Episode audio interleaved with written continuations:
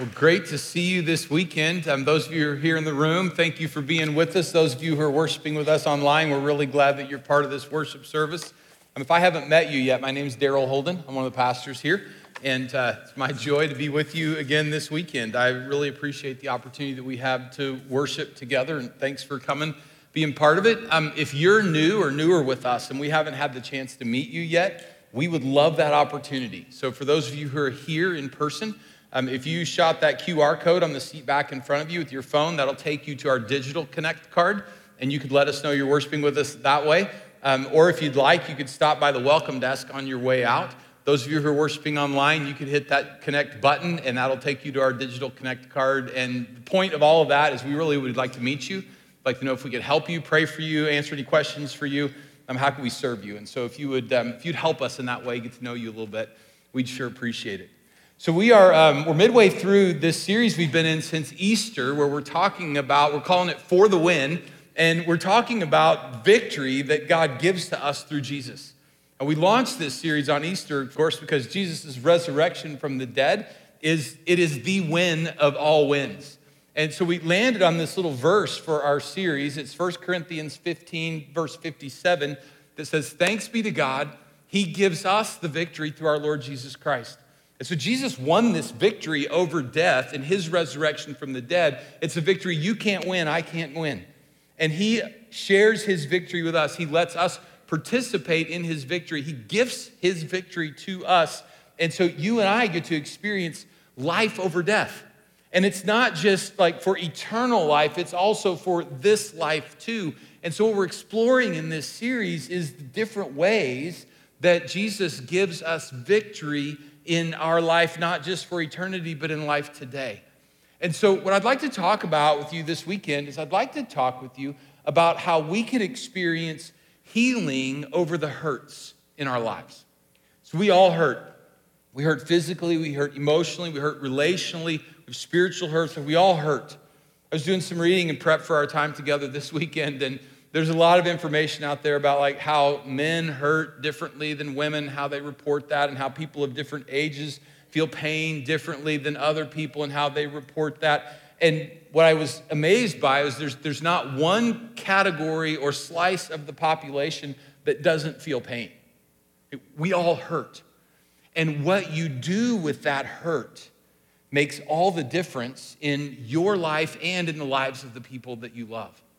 So you could, you could pretend like that hurt isn't there. You could try to shove it down deep. You could, you could deny it. You could act like, it, like it's nothing. You can kind of press on, soldier on, pretending like that pain is not part of your life. You could, you could face it and you could move forward in it and you can do your best to own it and keep pressing forward and, and, and hope that that cliche is true that time heals all wounds. So, could I tell you though, time doesn't heal all wounds. Time impacts the hurt in your life. So if, if you're a person who is denying that pain is there or you're trying to shove it back and just keep moving and not deal with it, what time does is time gives that pain in your life an opportunity to grow and to surface in other ways that are harmful to you and to your relationship. If you're facing the hurt in your life and you're trying to deal with it and trying to live in it, what time does for you is time gives you some distance so that you have some perspective and you have opportunity for other pleasant and positive experiences to get in between you and the pain. So time does impact how we how we experience the hurt in our lives. Time doesn't heal. What I'd like you to know in our time together this weekend is only Jesus heals. And I think that's fantastic news for people like us who are participating in a worship service the hurts that you have, the hurts that you're experiencing, the hurts that you've experienced in your life, Jesus is your healer. The ancient prophet Isaiah, God's prophet, writing about 750 years before Jesus, writes about Jesus and he says this Surely he took our pain and he bore our suffering. Yet we considered him punished by God, stricken by him, and afflicted. But he, Jesus, was pierced for our transgressions he was crushed for our iniquities. The punishment that brought us peace was on him, and by his wounds we're healed. In Jesus' pain and Jesus' suffering, you and I can find healing for the hurts in our lives. He took our pain, He bore our suffering, and by His wounds, people like you and me get to be healed. So, what I'd like to do in our time together today is I'd like to do like just three little movements in this time. First, I'd like to talk with you about where our wounds come from, different spots that they land and come from in our lives. Second thing I'd like to do is look at three different questions that Jesus asks people who are hurting, and then three statements that he makes to people who have come to him for healing. I think this will be a really encouraging time for you, a really helpful time as we engage with these things together. So, first thing is let's talk about where these wounds come from in our lives. First one is this is we just live in a broken world. And if you're part of Christ's community, we've talked about this before. Genesis chapter 3, if you're reading through the Bible, Genesis chapter 1 and chapter 2, that is, that is the world God created for us. It is innocent, it is perfect, it is pristine. There's no pain, there's no suffering in that world. And then our first parents, Adam and Eve, they rebelled against God. And they insisted on their independence and they asserted themselves and they sinned against him. And when they sinned against him, everything in our world broke. Like it totally changed everything. And so now we live in this broken world. And because we live in a broken world, we experience hurt and pain in our lives. Probably for me, the greatest example of this in my personal life is my mom died of cancer when she was 62 years old, way too young.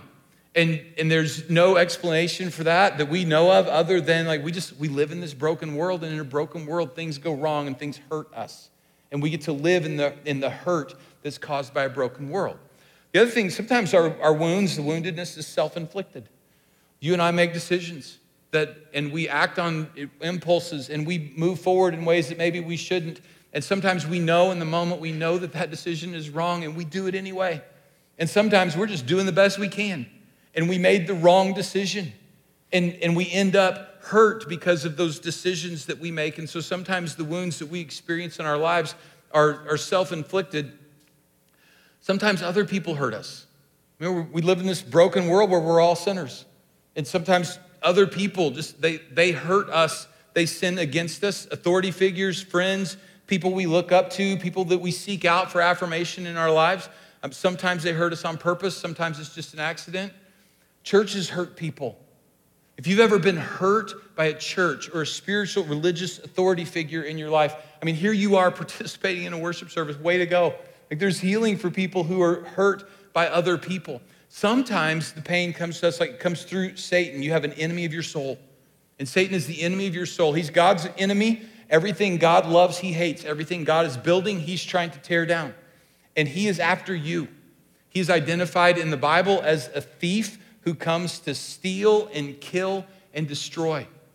And, and Jesus came so that people like you and me can have life and we can have it to the fullest extent. And sometimes when Satan, like we say, oh, Satan's getting me in this, one, in, there's this book of the Bible called the book of Job.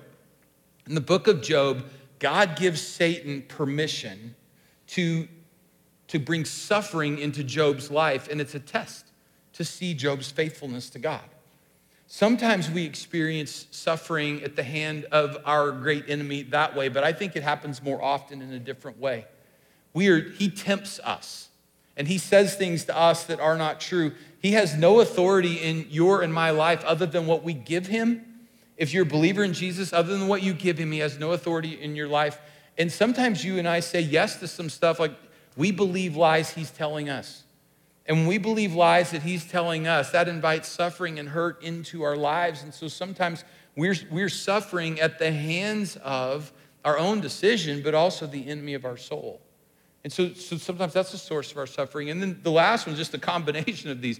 Probably very seldom is it just one. Usually there's a few things going on and other people are engaged, and we have an enemy of our soul who loves to pour gasoline on the fires that are hurting in our lives. And so you and I have we have we go through our lives experiencing these different hurts and these different wounds, and what we do with them, what we do with them makes all the difference for us. You stuff it down, you try to hide it, you try to pretend like you're not hurt. You stuff it into the dark, you push it into the dark of your life, it's going to grow and it's going to have the opportunity to, to impact you and the people you love in negative ways and greater in the future. And if you bring it into the light and the life of Jesus, he will give you healing. So let me share with you three questions that Jesus asks people who come to him for healing. These found throughout the Gospels in the life of Jesus The first one, the first question is this, and this is the Gospel of John, chapter 5. He asked this guy, Do you want to get well? It happened at, um, it happened at a, beside a pool where sick people would gather because every once in a while the water would stir. And the folk theology was that's an angel of God who's stirring the water, and the first person in the pool gets healed. And now, that's not the way God works. So there's very few scholars who say that this is the way, this was God, this was an angel from the Lord. This was, this was Satan, I believe, messing with people in that day and bringing about false hope. And so Jesus walks up to this guy who is around that pool, waiting for the water to stir. And he asks him this question. He says, Do you want to get well? So, on the surface, it kind of feels like a rhetorical question, doesn't it? I've, I've, I've dragged myself down here to this pool. I'm waiting for the water to stir. Of, of course, I want to get well. But for people who are hurting, this is a really important question. Because for us, our wounds can become part of our identity. And so when you think about yourself, you, you think about that wound and you let that wound be part of your identity. And if your wound is part of your identity, like that's, that's a different, that's a harder question to answer. Do you, do you want to get well? Sometimes in our lives, we nurse our wounds as a way to punish the people who hurt us.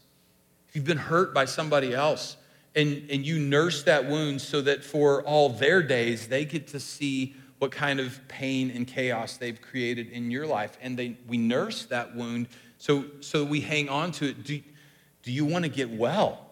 If you're holding on to that, that wound as a way of punishing somebody else for what they did to you, like, this is a serious question that you have to wrestle with and answer. Do you want to get well? Sometimes we use our wound as a shield from future wounds.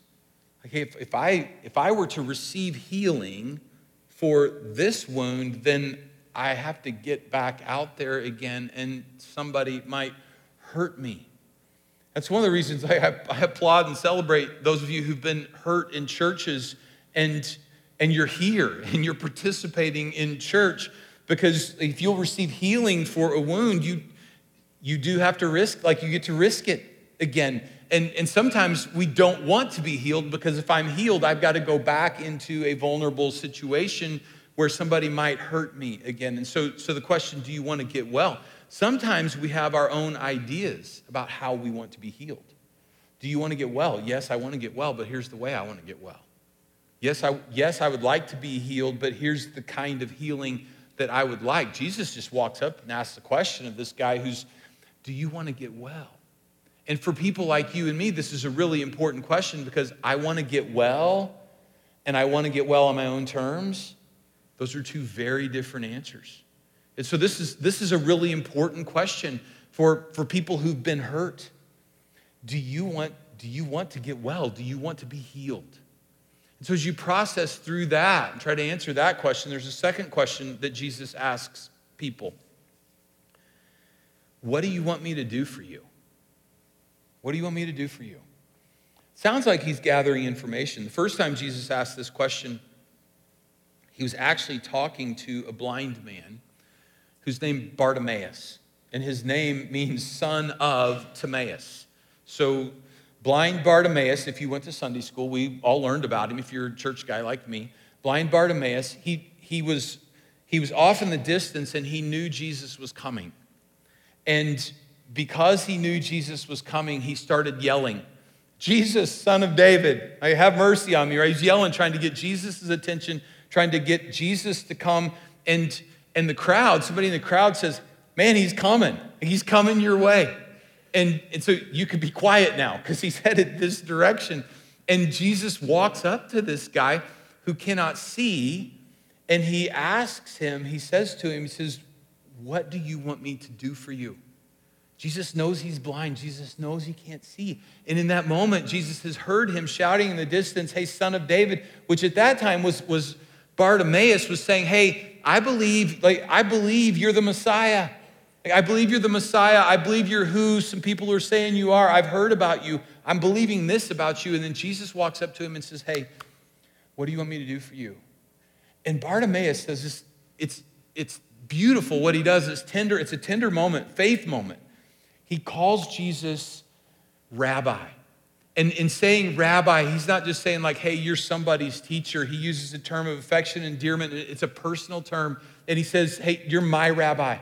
I am, I am learning from you. I am following after you. I am submitted to you as best I can be. Rabbi, I want to see. I want to see. And what Jesus is doing in that moment is not gathering information. Jesus is not wondering what it is that Bartimaeus wants from him. Jesus already knows that. This is one of the most comforting truths in all of the scripture. Jesus tells us, Your Father in heaven, your heavenly Father, He knows what you need before you ask Him.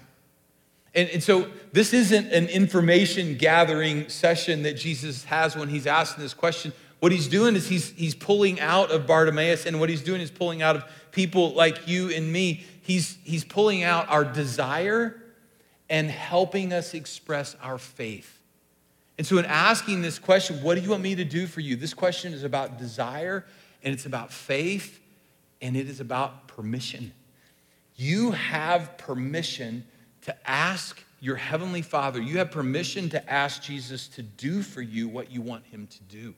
You do not have to be safe and calm and like there's this gap of distance between you and him. And like, if, oh man, I can't really say what I'm thinking. I can't say it the way I want to say it. This, that is not true at all. Jesus walks up to people and he says, Hey, what do you want me to do for you? And, and he's giving you permission to say what you want him to do for you. So if you're a Christian person, if you'd consider yourself to be like faithful in these kinds of things, um, this might be a hard question to answer.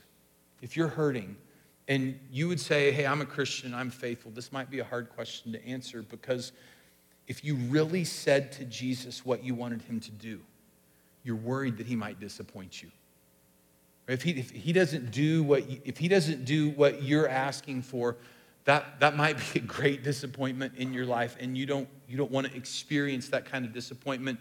You don't trust him all the way where he could not do it and still like you could trust his goodness in your life and his plan for who you are and what he's got in days ahead of you so you might you might want to you might be tempted to hedge on your answer to this question to, to protect you because he doesn't do what you ask for or maybe to protect your thoughts about him so that you're not disappointed in who he is. It could be a hard question to answer for that reason in your life, or it could be a hard question to answer because this question reveals. This question reveals for us what we really think, what we really believe about who Jesus is and what he can do. What do you want me to do for you? He asks. And that leads to the third question. The third question is Do you believe I can do this? Do you believe I can do this? Jesus asks this question. He's talking to two blind guys. Um, they followed him. They were just like blind Bartimaeus, they were asking Jesus to have mercy on them. And Jesus had their attention. And the situation is very similar, but it's just really interesting to me that Jesus asked them a different question than he asked Bartimaeus. He asked Bartimaeus, What do you want me to do for you? He asked these two blind guys, do you believe that I can do this? So, do you believe? Our faith matters. Our faith matters in what we receive from God. And I don't mean that in a hokey, silly kind of you just name it and it's going to happen way. But you cannot read about the life of Jesus. You cannot read through the Gospels, the accounts of Jesus' life, and come to the conclusion that your faith, my faith, doesn't really matter in all this. He's just going to do what he's going to do. Our faith matters. Your faith matters. My faith matters. Now, in saying that, remember, remember, faith is a gift that God gives to us.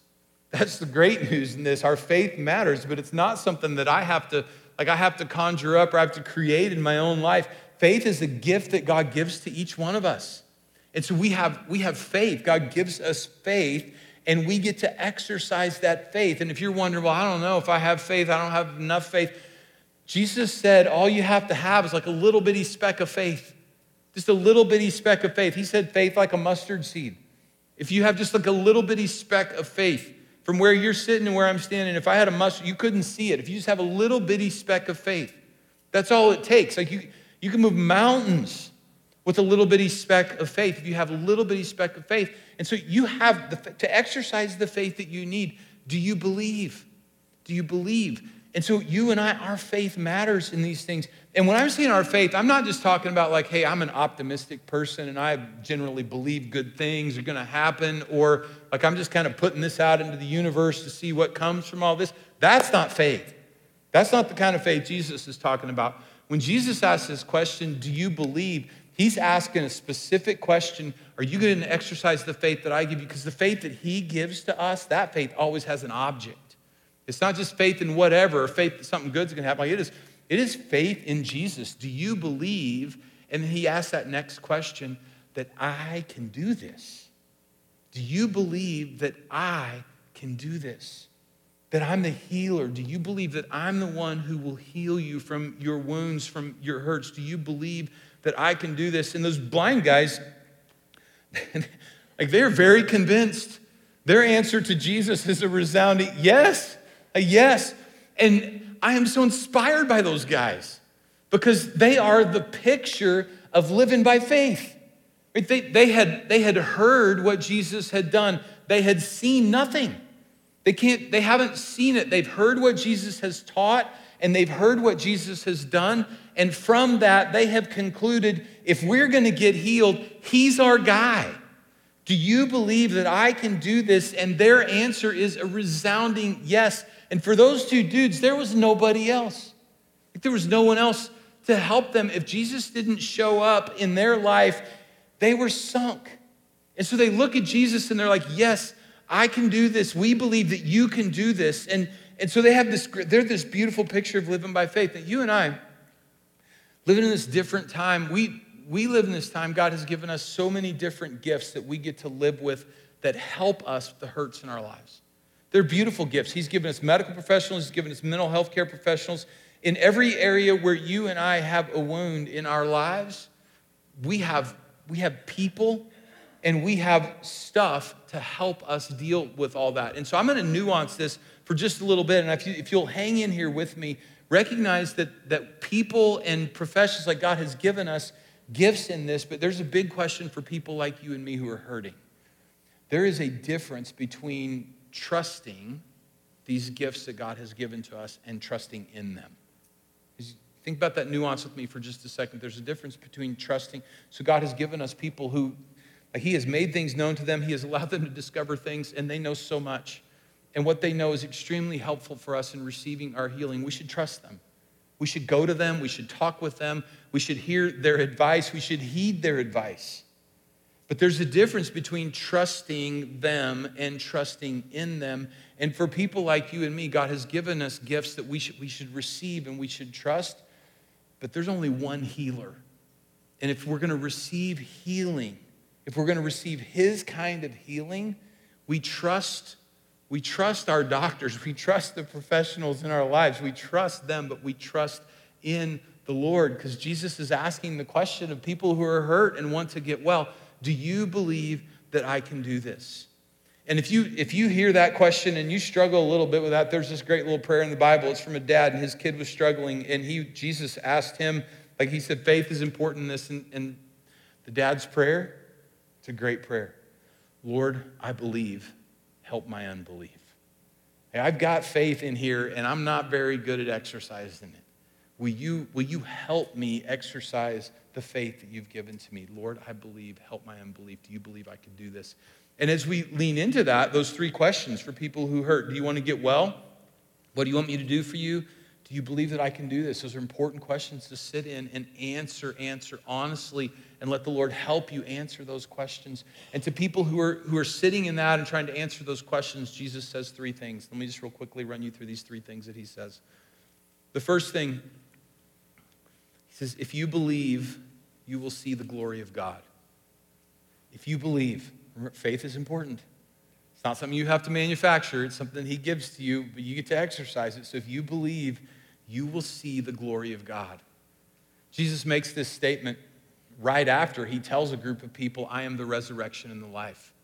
and he is, ju- he is getting ready to raise a guy from the dead. But in the middle of that, he says to them, If you believe, you will see the glory of God. That glory, that word is that's a really cool word. So in the New Testament, when you read that word glory, it's talking about awesomeness. you will see, you will see the amazingness of who God is. You will see, you will see God in ways that blow your mind. If you believe, you will see the glory of God. He shows up, and, and it is amazing what he brings when he shows up. In the Old Testament, when you read that word glory, it really has the idea of weight to it. And if you believe, you get to see the glory, the, the weight of God. He brings, he brings his full weight to bear in your circumstances, the stuff that's going on, the pain that you're experiencing in your life. God brings all of who he is into that. He doesn't just show up in a little way, he doesn't show up distracted. He shows up in his fullness. And if you believe, you get to experience the glory of God, the awesomeness, the, the amazingness, the full weight of who He is. If you believe, your faith is important, but if you believe, you get to experience all of who God is being brought to bear on what you're asking Him to do and where you're asking Him to show up in your life. If you believe, you'll see the glory of God. Jesus tells us that. The second thing that Jesus tells us your sins are forgiven. Get up and walk. So, this one, this is a humbling statement. So, Jesus said this to a guy who couldn't walk, obviously, by the, the last little section of the verse here. He said this to a guy who couldn't walk, whose friends actually brought him. And Jesus looks at his friends, and I don't know if he's looking at just the friends or if he's looking at the friends and the guy, and he says, Hey, your faith, your faith is healing you, right? Your faith has healed you. But he says to the guy, Your sins are forgiven. Get up and walk. And this goes back to sometimes the hurt in our lives is connected to the sin in our lives, the sin that we've committed. And sometimes, sometimes the connection is really clear. You know, sometimes you've made a decision, you've done something, and you have, you have sinned against somebody else in a relationship, and now the pain that you're experiencing in that relationship, like you can point back and you know that it's because I sinned against them, and every sin is against God. I sinned against them. And so, like, I know where this pain comes from, and sometimes, sometimes it's not as clear, sometimes it's private. Sometimes it's a secret sin, and so the way it expresses in yourself, life itself in your life might be a little different. But, but when Jesus looks at somebody and says, Hey, your sins are forgiven, that's an important thing to hear. I'm, your sins are forgiven. I am healing you. It takes humility to hear it. It takes humility to hear that and to receive that statement. It's, it's not a rebuke, but it does require people like you and me to own our sin and to, to own it and not fight back against God and not try to explain it away and not try to blame it on somebody else or blame it on our, it requires us to own. It requires us to own the sin in our lives we've committed and to let Him speak into and over that. And it's what is amazing to me is, is He's not looking at the guy saying, hey, shame on you for your sins, right? This is, there is, there is no shame here. There's no condemnation here. This is just Jesus looking at a guy who there is, there's got to be some connection between his condition and his sin. And Jesus says, I want you to know your sins are forgiven. And now you get to be healed, get up and walk. And he receives the forgiveness that he didn't argue back. No, no, no, no, no, no. I didn't do anything wrong. I didn't, like, what are you talking about? He doesn't argue back with Jesus. He just receives the forgiveness that Jesus wants to give him, and he receives the healing that Jesus gives to him. And he gets to get up and walk. So receive the forgiveness that God wants to give to you.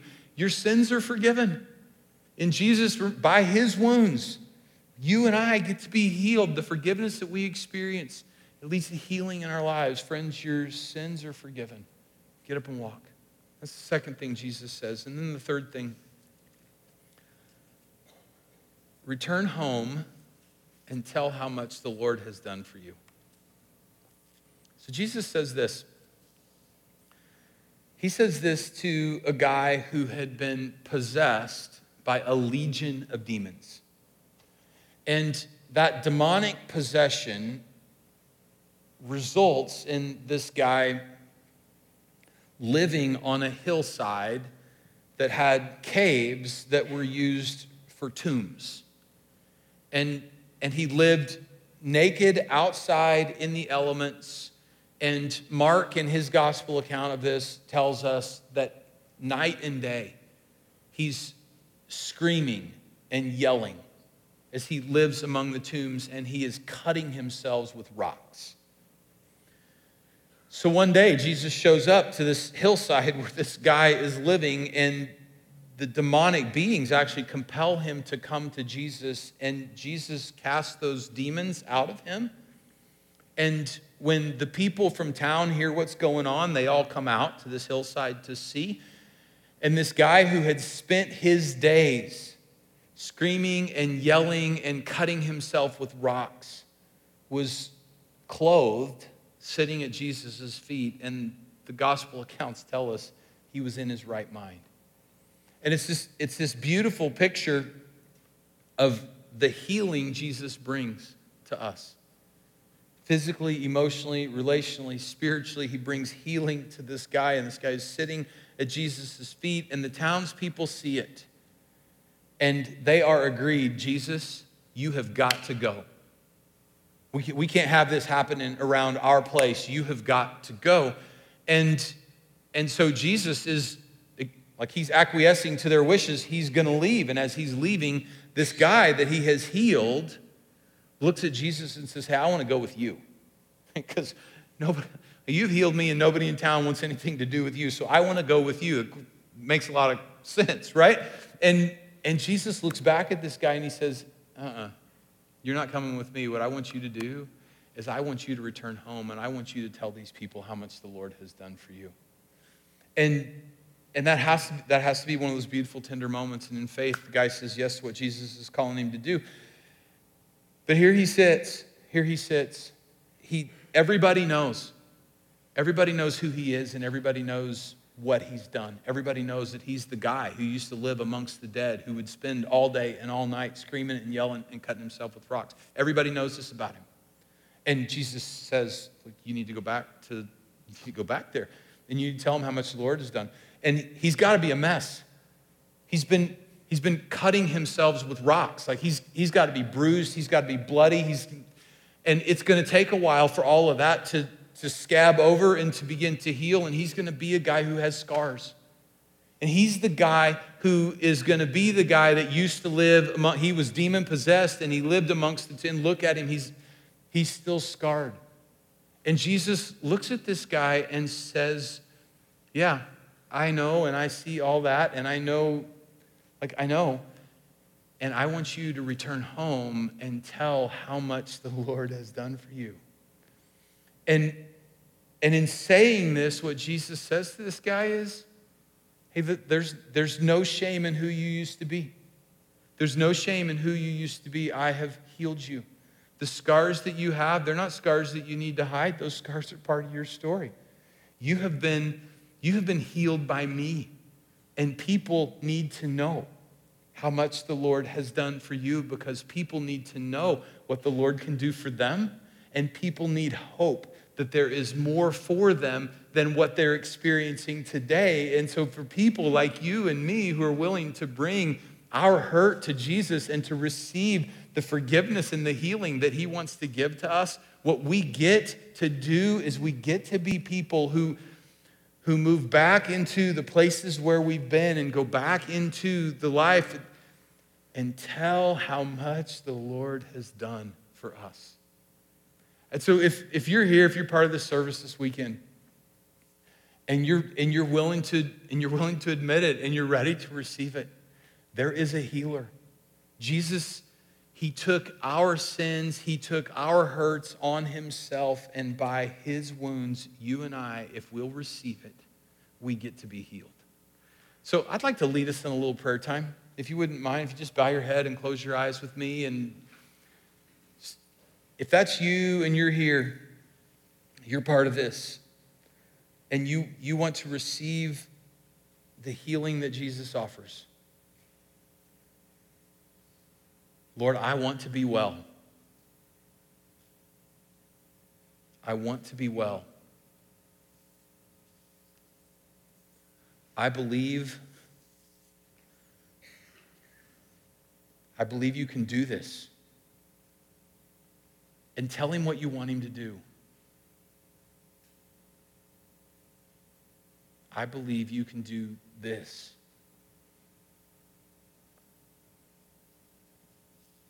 I want to see your glory.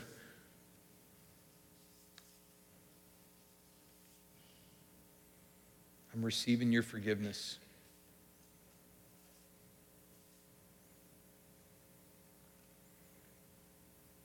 Let me be one of the people who tells others what you've done.